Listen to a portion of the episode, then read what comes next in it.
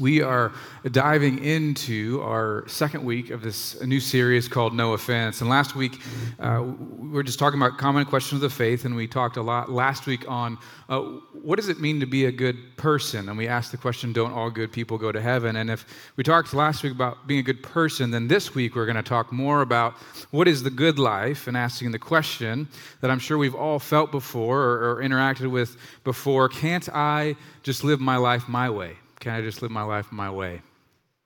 And it's a question that, that, that really, I think, from the beginning, uh, when we're ch- kids, you know, we see our kids uh, cry mine, and it's just like this this attachment, like this is, I want that thing. I, I there, There's something in us that seems to be perpetually going after our own way, and it, it starts there, and throughout the rest of our lives, we go after, uh, seem to be, just be wired to go after whatever we want. And uh, sometimes those are big things, small things, but we're always going after what, what might make us happy. And that brings me to the question I want to start with this morning. What is your vision of the good life? What is your vision of the good life? We all have our own visions of the good life. That's the truth. Growing up as a as a kid, I, I, I loved playing with Legos. This is a picture of me uh, playing with Legos. Uh, building Lego spaceships. My favorite Legos were, were Star Wars Legos, and and so I you know I build them and, and and fight battles and then tear them down and do it all again the next day. And you know there's a there's a small part of me, a vision of the good life, that it would just be so amazing as an adult to do the same thing. You know, they, they're marketing to adults nowadays, and so I'm like, look at all those collector's editions of all these Legos I could collect, and I'd just love to just buy them up and display them, and maybe even go back and and you know fight. You know when when my wife is not in the house and every, no one's looking, like, let's have a battle so I don't, you know. Um, but that's just kind of just like a fun vision uh, of, of a good life, that it would be fun to be able to do that as an adult. And it's just one version of that, and it's a pretty innocent one, one that I've pretty much chosen to leave behind, but it's there. But we all have our own visions of the good life, some that we're actually living into, dominant visions of the good life. And so again, I, I ask, what is your vision of the good life? What is your vision? What is your version?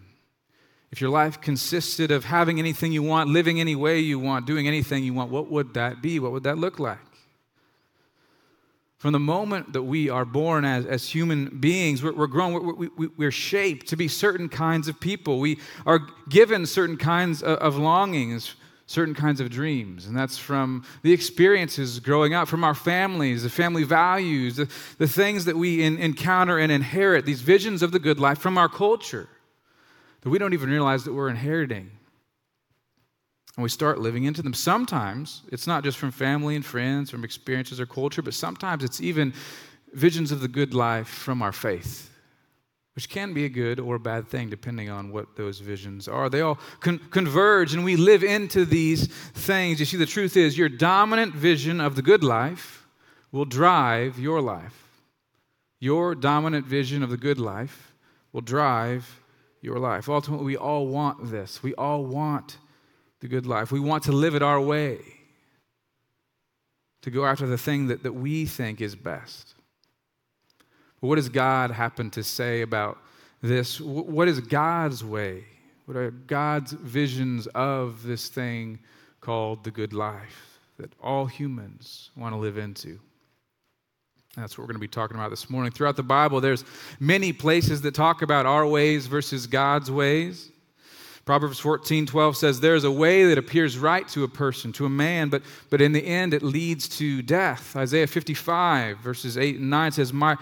Uh, God is saying, for my thoughts are not your thoughts, neither are your ways my ways, declares the Lord. As the heavens are higher than the earth, so are my ways higher than your ways, my thoughts than your thoughts.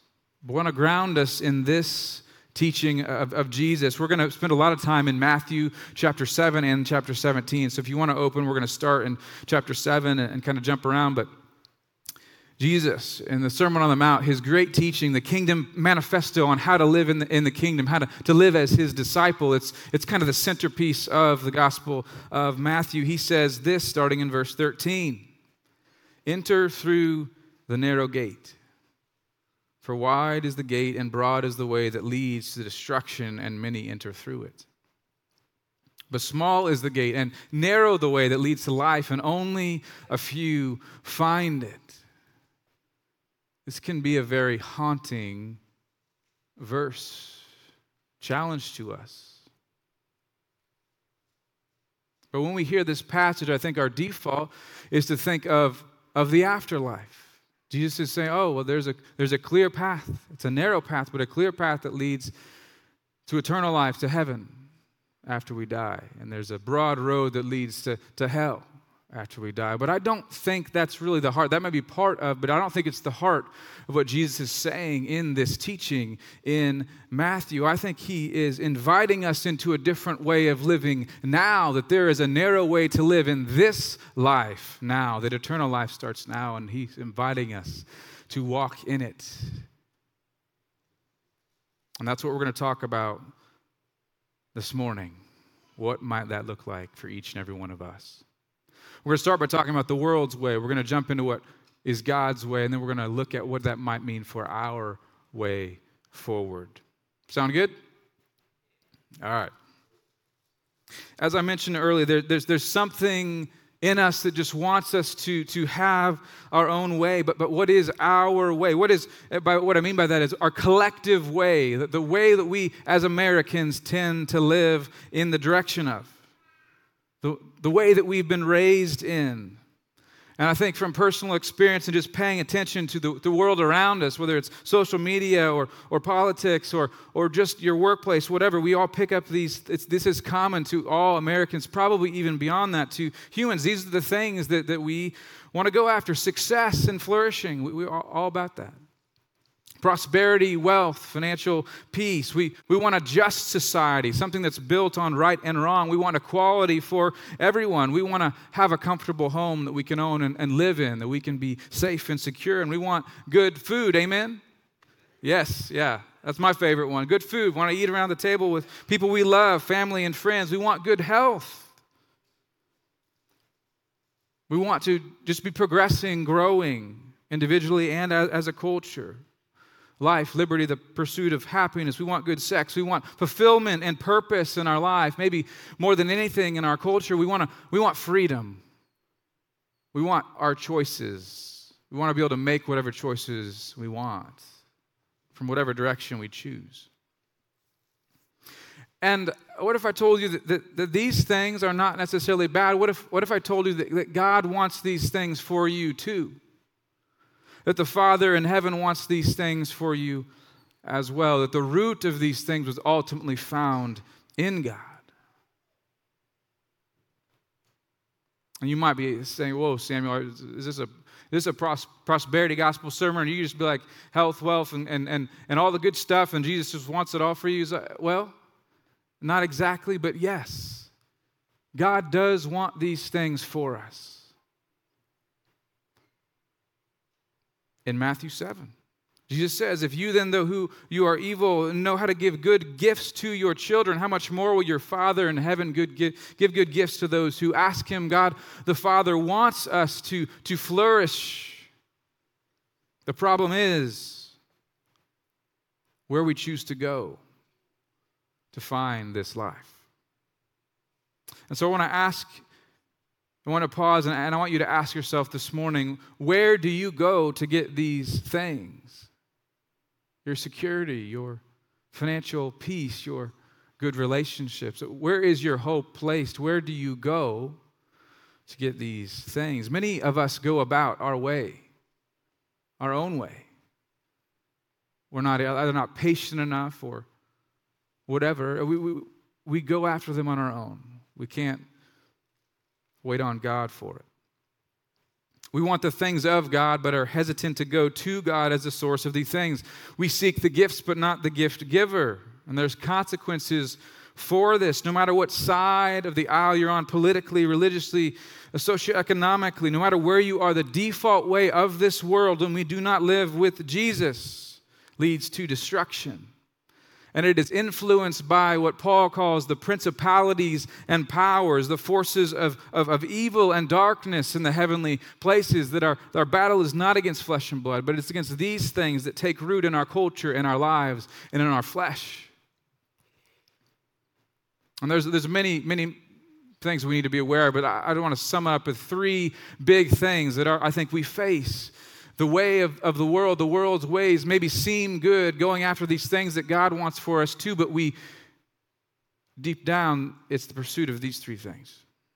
The first is the pursuit of more, the pursuit of more that, that we just, we go on Amazon, it's like, oh man, it's starting to realize what I like to buy, and it's sending me these recommendations, and I just, I, oh man, I want that, I want that, and then, you know, because technology is is, is magic and or Uh, just creep, creepy and creep, creeps on us. It's like I, it's starting to show up on every single one of my devices. And it's like, man, I, that'd be really great. You know, for me, I, I love board games. I was like, I was looking up some board games the other day, and then, oh, look, some more board games I can buy. Like, it's just there, the pursuit of more, whether that's stuff or, or, or more money or more whatever, the things of this world, greed. We find our security in the pursuit of, of material possessions, money, and other things. The pursuit of more is the first, I think, demonic principality that is un- underneath our culture as we pursue the, the good life. The second is the avoidance of death. The avoidance of death. We live in a culture that, that wants to pursue eternal life apart from, from God. We want to avoid suffering. We want to avoid hardship. We want to avoid the consequences of anything bad. We want to be all cozy. Maybe we'll see some stuff in the in the news, but in our daily life, we want to avoid these things. We want cushions against it. We want to be comfortable. And we we, we don't want to see the things that are, are cause death and suffering in the world. Our whole culture is trying to cushion us from experiencing those things, things that other cultures see every day throughout the day. And so we, we, we consume and we go after things. At the end of the day, are not the way of life, but the way of death. The third one, maybe the most most powerful one in our, in our culture, is the illusion of self-fulfillment, that we are going after the things of the self, selfish pleasures, self-indulgent, uh, lust, individualism, the, the pursuit of, of who we are, our image, and, and what image we bear in, in society, and maybe especially online, so, social media, the, the illusion of self-fulfillment. We all feel the pull of these three things, the pursuit of more, the avoidance of death, and the illusion of self-fulfillment. But underlying all of these things is that we want to go after the, the things of God apart from God.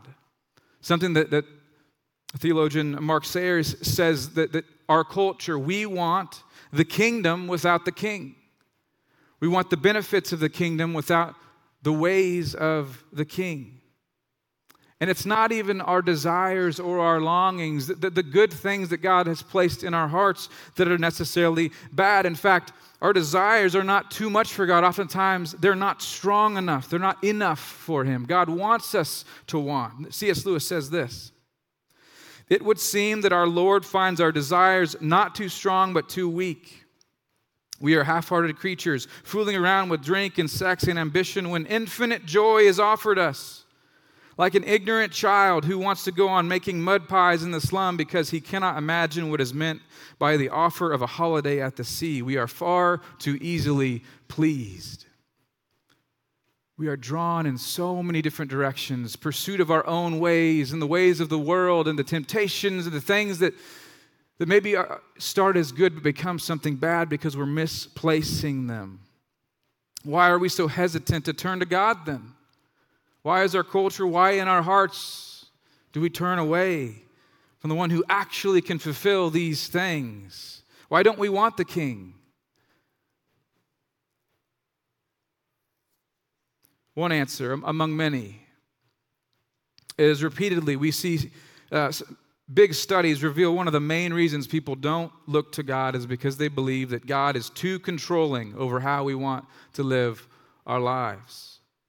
They don't want the king because they think all the king cares about is the rules that we live by, is the thing, the, the, the expectations that, that we're called to, to live into. They don't want God because God, you know, is just ultimately a cosmic killjoy.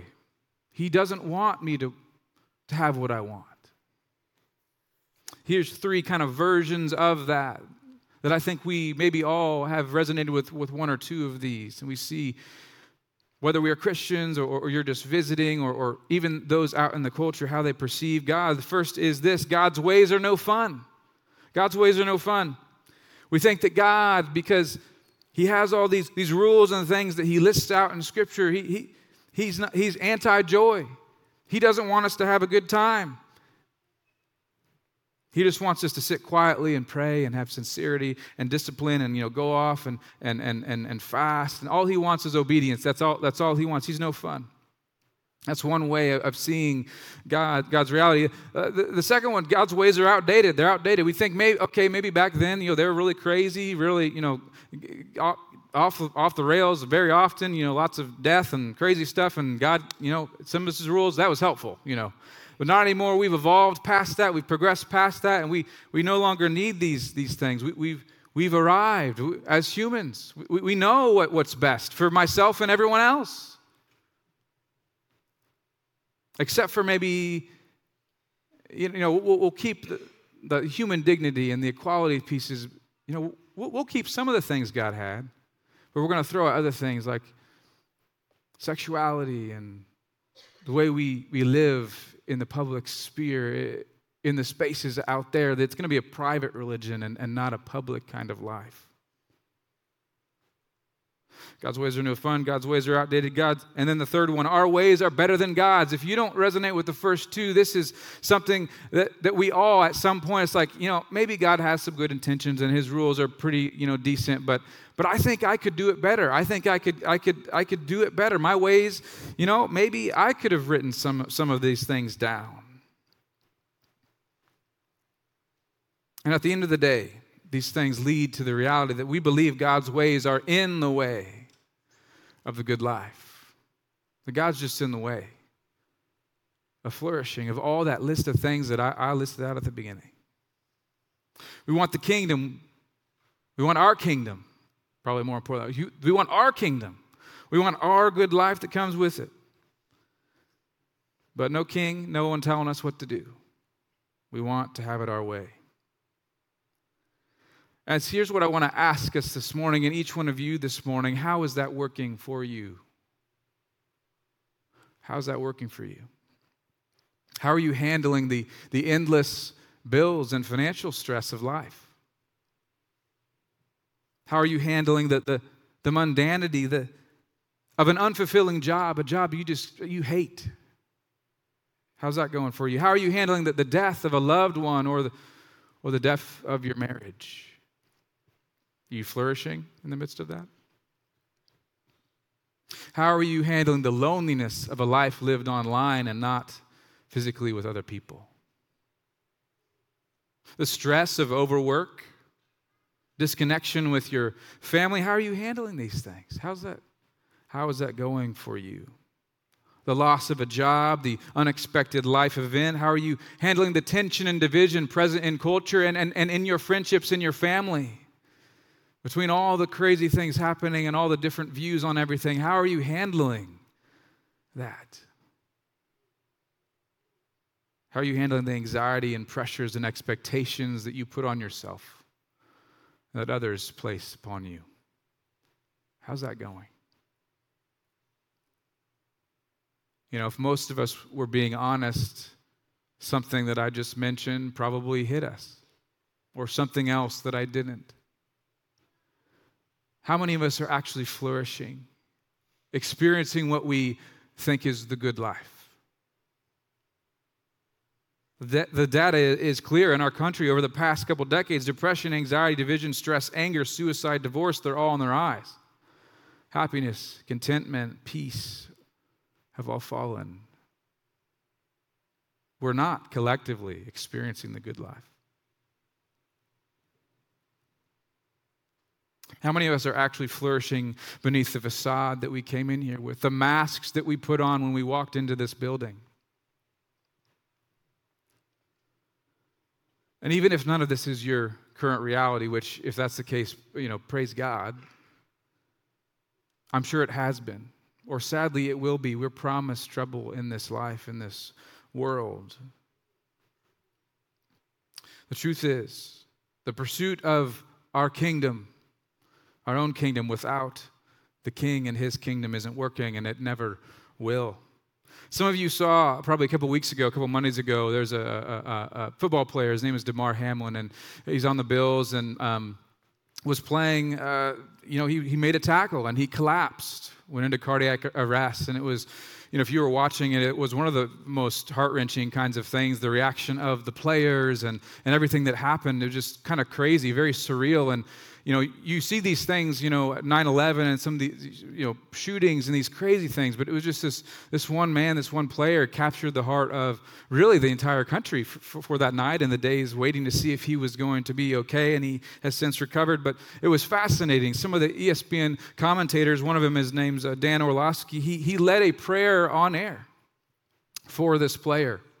And you can go back and, and, and watch that or read the transcript. It was really, really cool because that doesn't happen very often. But um, I want to actually point out something that, that uh, Dan's friend Nick Wright s- uh, said uh, of the prayer that happened that day. He, he said this, that the prayer made me a little envious in that moment because I'm not a person of faith. And since then, I realized I didn't have a foundation or a higher purpose or something in the face of inexplicable tragedy, and it's left me flailing, and I've been a little envious in that moment and ever since. There's something in us, in our lives, in our culture, knows there's something missing, that when hard things happen, when we experience suffering, we know that we are meant for better, for the good life, for this thing called the good life, that there's a better way out there, and, and we just want to know what it is. But what is that way, and why should we follow it? What is God's way? Let's answer that question. If we're to fully embrace God's way, we need to understand that His way is good. God created the world out of of love. He created us out of, out of love. In the Genesis account, after each day, he said it was, was good. And then when he created humanity, he said it was very good. And though we have fallen and gone our own way, that was our original intent, uh, the way he created, that, that we are meant for goodness, for flourishing, to be with God. We think his rules are arbitrary, but they're in fact inviting us back into a deeper way of, of living and being that we were intended for. If if your child is, is, is walking around and, and the stove's on and they reach for it, you're going to say, hey, don't touch it, that's hot. And you're going to keep doing that, but maybe maybe from a distance, you know, say, hey, don't touch that. And then and then they, three or four times, it's like they touch it. What's going to happen? They get burned. And they're hopefully going to learn from it. And in the same way, God has created us to live in a certain direction, to live fulfilled kinds of lives in the direction of, of His goodness and joy and fulfillment. And, and when we live against the grain of the universe, against the way that He intended things, we get splinters. And it's not because God hates us and needs us to follow all the rules. It's because He loves us and wants us to experience what He intended for us. His goodness expressed in creation. But ultimately, we need to be shown the way. That's, that's why Jesus came. That's, that's why we're here. That's why we gather around the name of Jesus Christ. There's a story in Matthew seventeen. Matthew seventeen, the first couple verses, it's Jesus. He's taking his closest friends. He takes them up the mountain, Peter, James, and, and John, and this crazy, crazy thing happens. There he, Jesus, was transfigured before him. His face shone like the sun. His clothes became as white as the light. Just then there appeared before them Moses and Elijah talking to Jesus. Peter said to Jesus, Lord, it is good for us to be here. If you wish, I will put up three shelters, one for you, one for Moses, and one for Elijah. While he was speaking, a bright cloud covered them, and a voice from the cloud said, This is my son whom I love. With him I am well pleased. Listen to him. When the disciples heard this, they fell face down to the ground, terrified. But Jesus came and touched them. Get up, he said. Don't be afraid. When they looked up, they saw no one except Jesus. They go up on this mountain. Jesus turns bright white. And you have Moses The representation in the Jewish culture of the law, of the rules, of the regulations, of the, the religion of, of their day, and, and the prophets, the, the ways that God is calling them back to the law, and all the ways they need to be set right and corrected. And you have Jesus in the middle, and Peter, notice Peter's response. He's like, hey, let's put up some tents, some religious tents, so we can celebrate this moment and, and live into this religion. And here's God's response, the Father's response. This is my Son whom I love. With him I am well pleased. Listen to him. And a cloud falls, and Moses and Elijah disappear, and they realize that it is just Jesus standing there. The law, the prophets, the rules, the religion, the standards, they are fulfilled and and embodied in the person of Jesus Christ. Jesus is the point. He is the revelation of God. We're to listen to him. He, as he says in his own words in John fourteen, I am the way, the truth, and the life. No one comes to the Father except through me.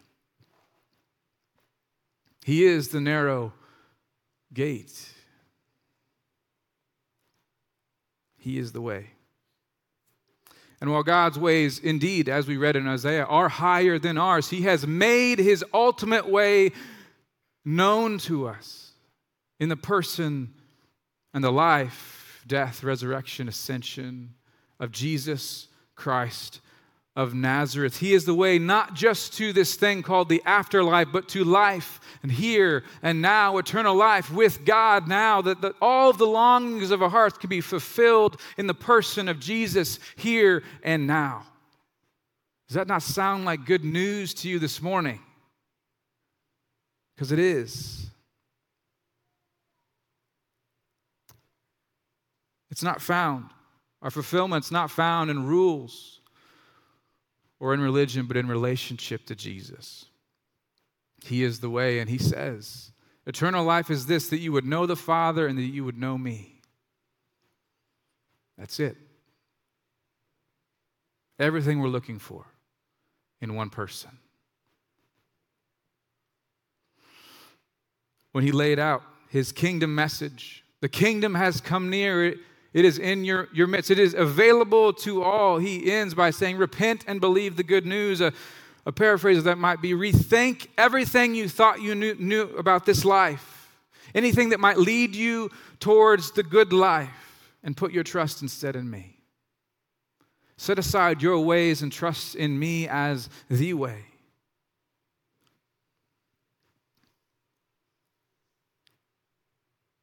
His way is the gateway to true success, true wealth, true justice, true relationship, true freedom. But how are we to walk in Jesus' way? We return to the end of the Sermon on the Mount, Matthew seven, and he gives this teaching to conclude all of his wisdom and all of the, what's often said as rules. The Sermon on the Mount is just a list of rules. No, it's a list of invitations to a life that is eternal life with Jesus. He ends it with this parable. Therefore, anyone who hears these words of mine and puts them into practice is like a wise man who built his house on the rock. The rain came down and the, the streams rose, the winds blew and beat against that house, yet it did not fall because it had its foundation on the rock. But anyone who hears these words of mine and does not put them into practice is like a foolish man who built his house on the sand.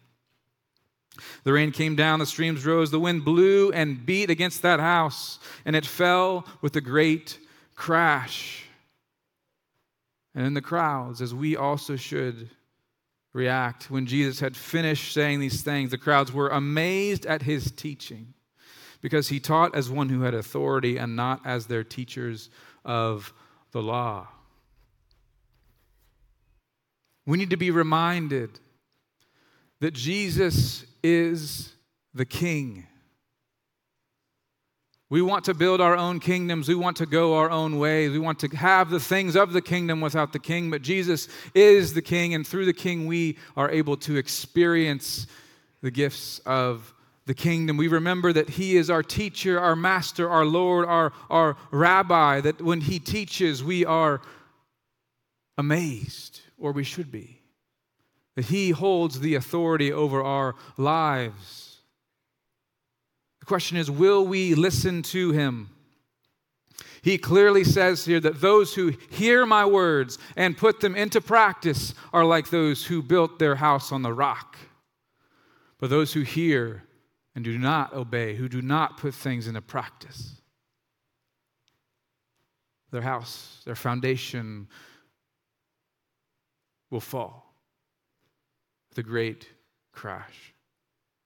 He expects us to obey him, and, and the reality is that the freedom that we crave is found in the rules we avoid, in the way of Jesus, in the invitations for us to live differently.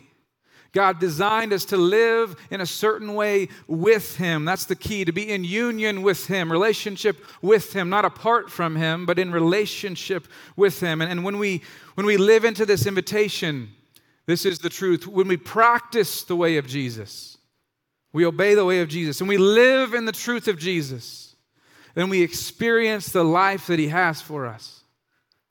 This is the kingdom invitation of discipleship for each and every one of us who want to walk with Jesus, who claim to not just be a, a cultural Christian, but a follower of King Jesus, a disciple and apprentice of the one who knows the answer of how to live a good life, the one who lived a good life himself, the wise one who knows how to live. And so we end this morning, we ground this morning to, with this question, what are the invitations of Jesus on your life? What is he saying to you that you need to listen to him? What are the things you've already heard that you need to put into practice? There's a guy, his name uh, was Francesco Bernardone. He lived at the, the height of the Middle Ages. He was, came from a rich family, used his wealth on anything and, and everything he wanted. He went after the good life. And then he joined a, a, you know, a mini, a little skirmish war with another city locally, and he became a captive. And during his time as a prisoner, he heard the voice of God. And the voice of God said, build my church. And as anyone who meets God for the first time is like, oh, look, a church. It looks run down. I'm going to go build it.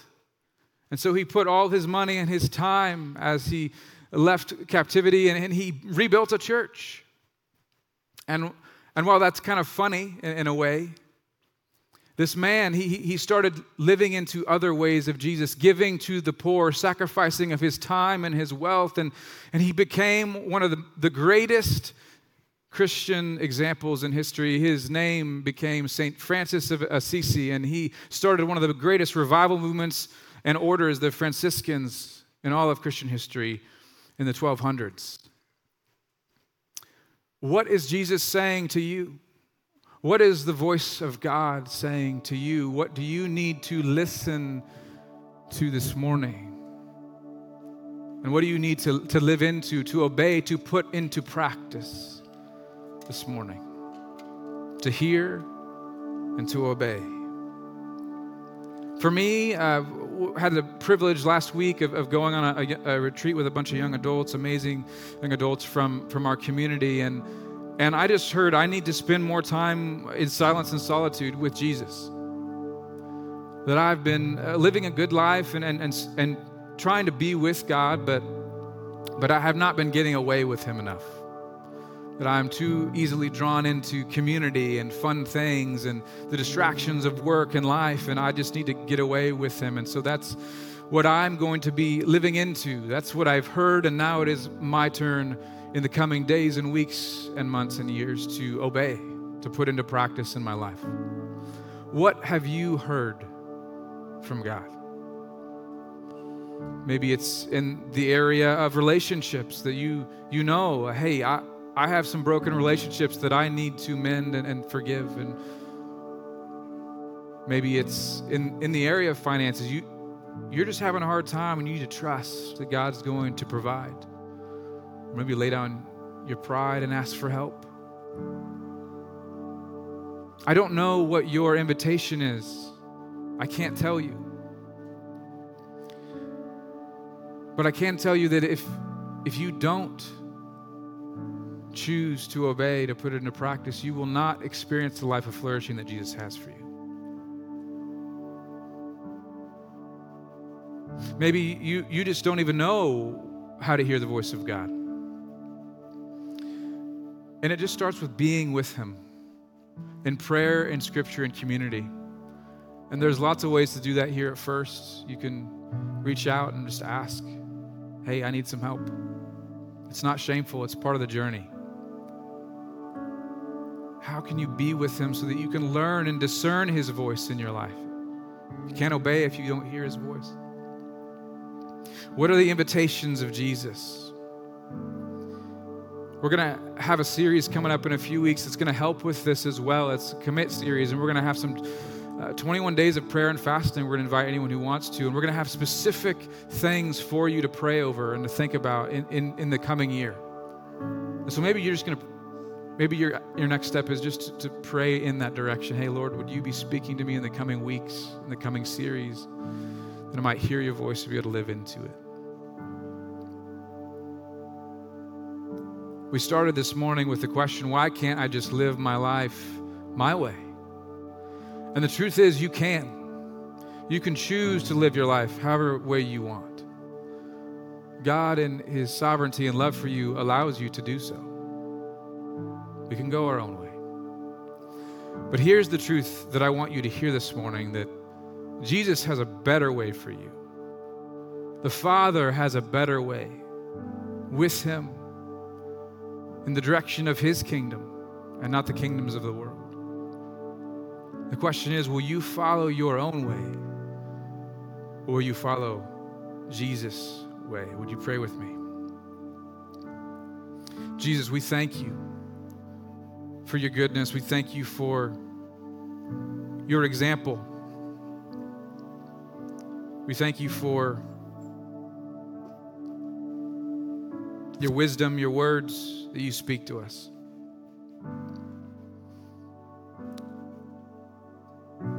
We pray that